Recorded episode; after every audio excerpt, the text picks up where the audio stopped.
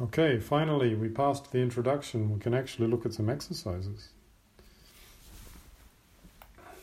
Let's start looking at asanas, yoga postures, the most famous, popular part of yoga.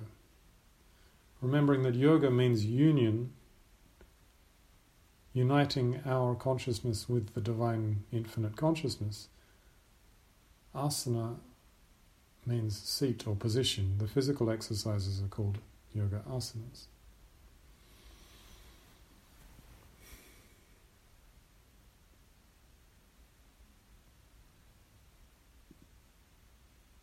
There are many yoga asanas, but what is it that differentiates a yoga asana from any other exercise?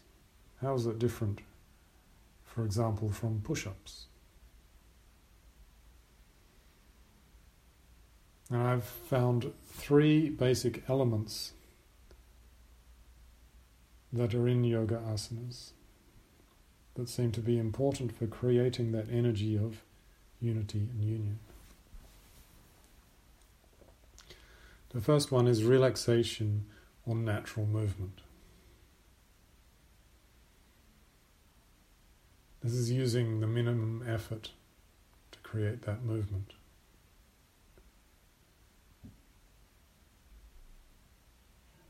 This is a principle that would be familiar to anyone who practices Tai Chi.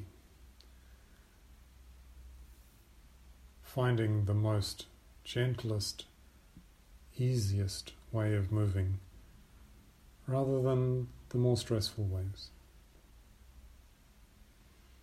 The second is moving from the center. And the center in yoga is the breath. Every movement comes from a natural expression of the breath. As we breathe out, we collapse forwards. As we breathe in, we sit back up straight or extend backwards. And at the end of the breath, when you hold your breath for a moment, or for longer sometimes, we hold strong as that holding creates an intensity in the muscles which is still in line with with relaxed natural movement. Because in a natural way out of that holding of the breath the whole body's muscles engage. They don't stress. It's the natural movement. The natural movement that you see a dog who is running is engaging and using the body, but in a very relaxed, natural way.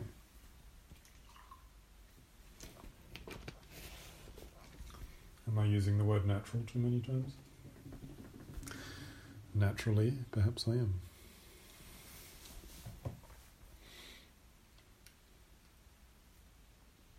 The third principle is extension. Extending the chi or energy of the body, of the consciousness in the body, all the way out into infinity. And this is what connects us to that infinite and creates that union. So each of the moves expresses these three principles a natural movement, a movement from the center, and an extension. And all of those things work together to create these yoga postures.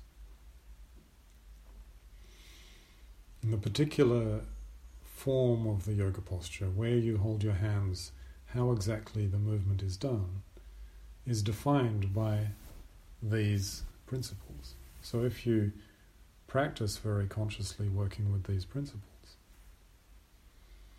then you'll learn to do each posture in a very deep, profound way. Some examples where this where there are issues around this, where people do not do it well often. Headstand.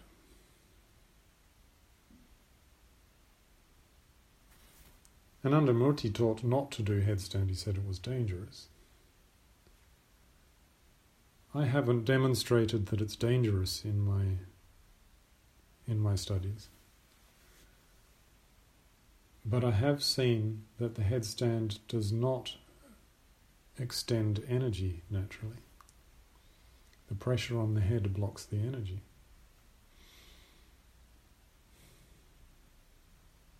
One solution that I found that does enable the energy to flow is to do sh- an elbow stand rather than a headstand. So we do use the same position, but all of the weight is held on the elbows and hands, and none of the weight is on the head. So clearly, the weight on the head is a problem.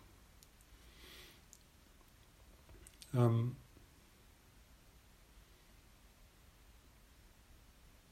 so, headstand with a weight on the head, definitely not a good yoga posture and possibly dangerous.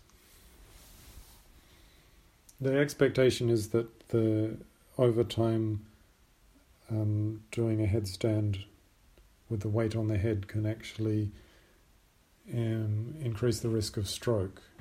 And I have seen evidence for that in terms of a uh, number of a uh, certain number of people that I've come across who did a lot of headstands and died of stroke. There seem to be rather a lot, but I haven't done any significant statistical research to be able to tell this for sure.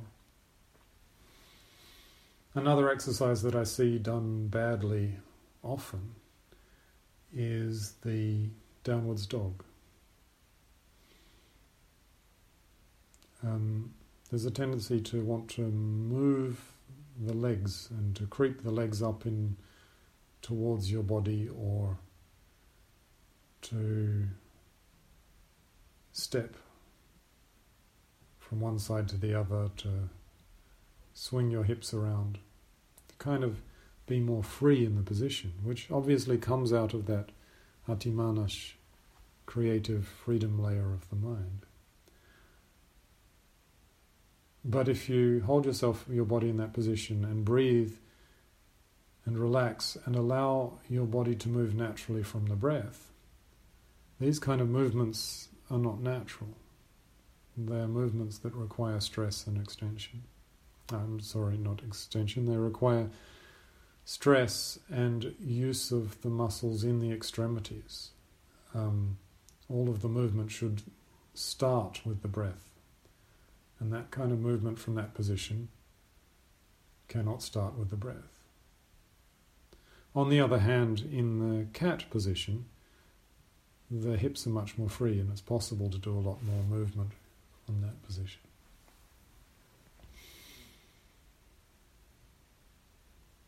Salute to the sun.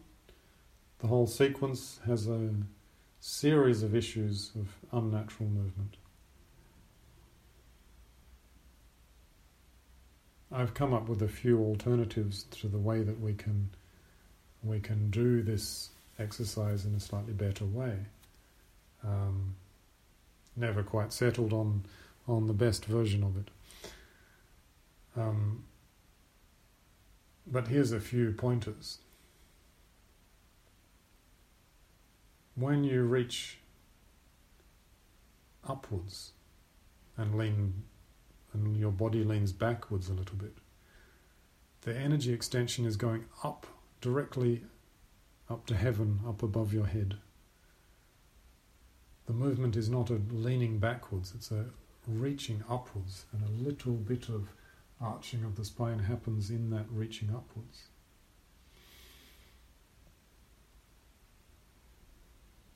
As we put our hands down on the ground,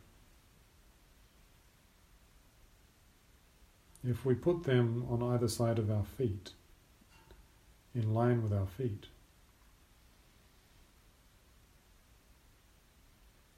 and then we step one foot back, we end up in a very uncomfortable, awkward position with the back arched forwards.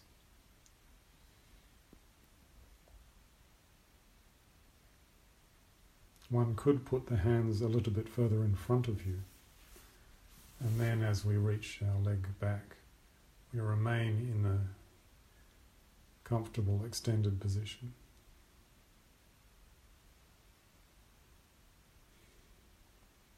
Another thing one could do is actually put the hands between the legs, have the legs a little bit apart, and then as you reach one foot back, the other knee is on the outside of your hands, which gives it space, doesn't get in the way of your back.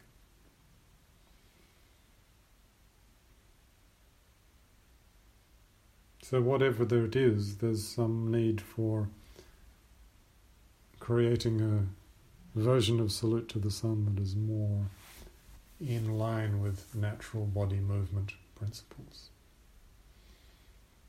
Some things that I have seen that are very good, certainly Yogalates is quite good at teaching people how to use the body in a natural way based on Pilates concepts. And then extend that into the yoga postures. So if people learn first this uh, very simple Pilates movements that lead into the yoga postures, then we actually, when we actually do the yoga postures, they're done deeply and correctly because you're really understanding how natural movement works.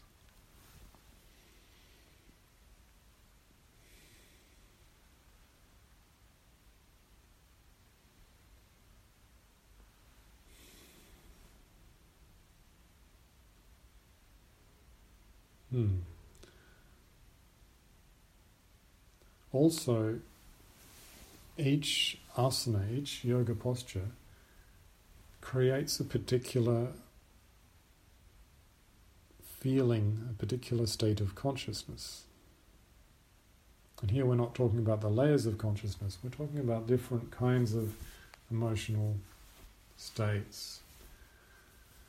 This would be related to the vrittis, the petals of the chakras, the individual small energy centers clustered around the chakras, that each is responsible for a particular state of mind, a particular mental propensity, as they call it. Now, if you tune into each one of those petals, you'll find a particular state of mind. One of them is more sweet and loving, one of them is more determined, one of them is more impatient, etc. So each yoga posture, each asana, activates and heals particular ones of these petals. And it would be possible to choose particular asanas depending on the needs of the person, depending on which petals have issues to heal those issues. And it would also be possible to analyze exactly which asanas work on which petals. And that would be a very interesting exercise for uh, future spiritual science research. I've done a little bit of it, but it needs some development as, as yet.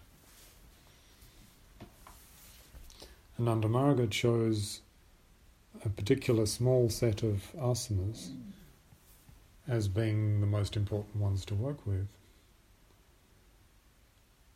For this reason, I believe that they are chosen to have to work on particular vrittis. Now, there are 50 vrittis, and there are only 40 something asanas in the Ananda set. And so it seems to me that there are some missing, and it's not sufficient. Also, that also that it is good for us to be able to extend and explore and use our bodies in different ways. And so limiting ourselves to only these asanas is perhaps counterproductive.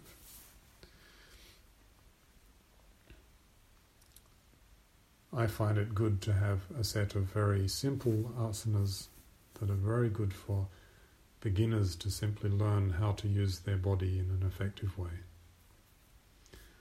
And then we can have a bit more of an extension of that into vinyasa and slightly more difficult postures.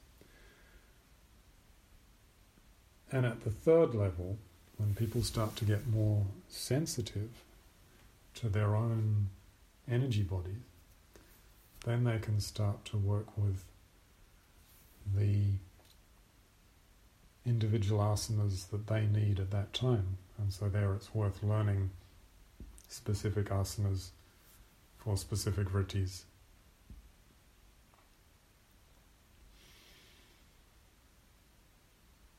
And there's a certain sense of cutting back, not doing all of the asanas anymore, not doing all of this grand vinyasa, but just the little things that I need at this point.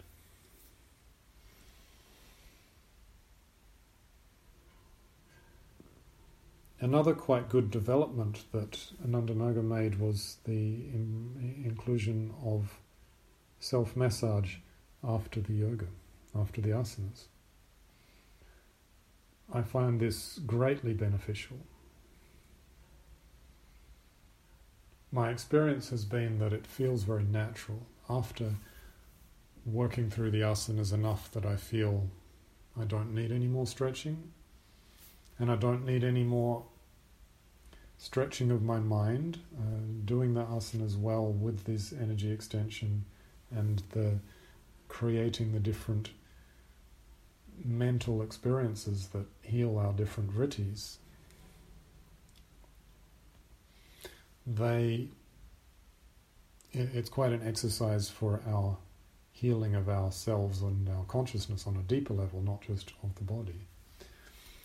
Once we get to a certain level of having done enough for today, it feels very natural to start doing a little bit of self massage. Generally done by rubbing the hands together, putting them over the eyes, working over the gently over the forehead and the hair and different parts of the face. Some people have actually created a system called face yoga, which is very similar to this, leaving out all of the postures and only doing this kind of self massage on the face. In this case, we're looking at doing massage on all of the body over the over the skin, not over the clothes, and massaging the oils back into the skin, and also the theory given is that it seems to engage the lymph as well. What I've personally noticed is firstly that it feels very natural and it feels very uplifting and, and positive and healing on a uh, and of course muscle tests very strong and good. I've also found that it works on my skin very quickly. So if I have any dry skin, any issues with my skin, a few yoga sessions with this massage makes the skin much better very quickly. If I don't do the massage, it doesn't really doesn't really help. And so I have seen uh, a little bit of a comparison between what is what the results are with the massage and without, and it's certainly better.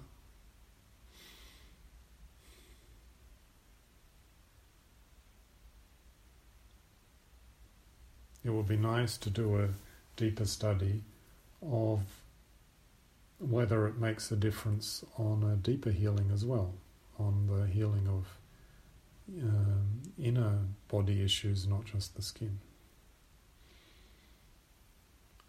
Um, and then the next important concept in yoga asanas is corpse posture. When do you do corpse posture and how much of it? There's there's uh, quite a lot of talk about it being important, not just in the Ananda Marga tradition, in, in uh, all of the traditions that I've come across. But I've rarely seen people really use it all that much. They use it at the end to relax. And I think that is important. I think it is important to use it at the end to relax. There's some question of whether one should use it and relax in between every yoga posture that you do. From my personal experience, that seems a little bit extreme. It feels unnatural to do it between every posture. But it does feel natural to have space for if you do a little bit of a posture that's a little bit difficult and you have a moment where you feel like resting, that it's worth resting back into that corpse posture. Again, here is another experiment that would be worth doing. What difference does it make if you use more of the corpse posture? Does it make the healing deeper? Does it make no difference? Is it actually counterproductive? Um, that would be interesting to see.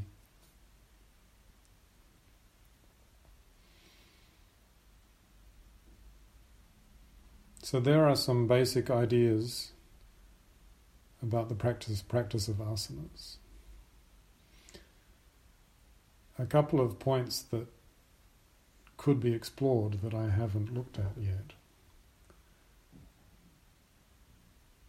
One is the use of um, half bath of freshening up with water in a particular yoga way, which has been suggested as being really good to do before the asanas. Now, how much difference does this make? I know that half bath does good things. But how much good things and what exactly? Um, and how important is it? I,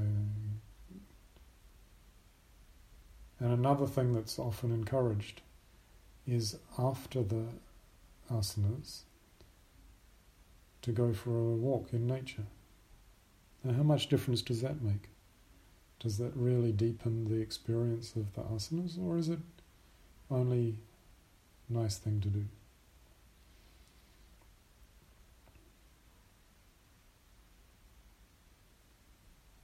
It would also be very interesting to study deeper the possibilities of healing with asanas. If you chose the right asanas for the person with their particular issues and their vrittis, how much healing is possible?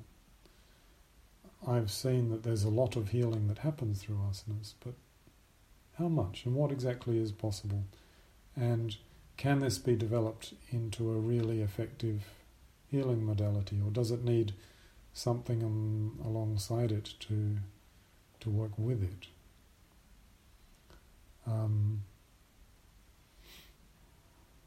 and I also question whether there are particular people who get more out of asanas than the yoga asanas than other others. It seems to me I've observed that people have different natural movement styles. And if you allow people to, if you get people to let their bodies move naturally, some people come out with yoga movements, and some people come out with things that more like, look more like tai chi or or ballet or some other completely different movement system. And so, does that mean that those people would get less out of yoga, asanas, than somebody who is more attuned to it? If uh, anyone's interested in doing any of those studies or telling me what they find, I will be very interested to hear.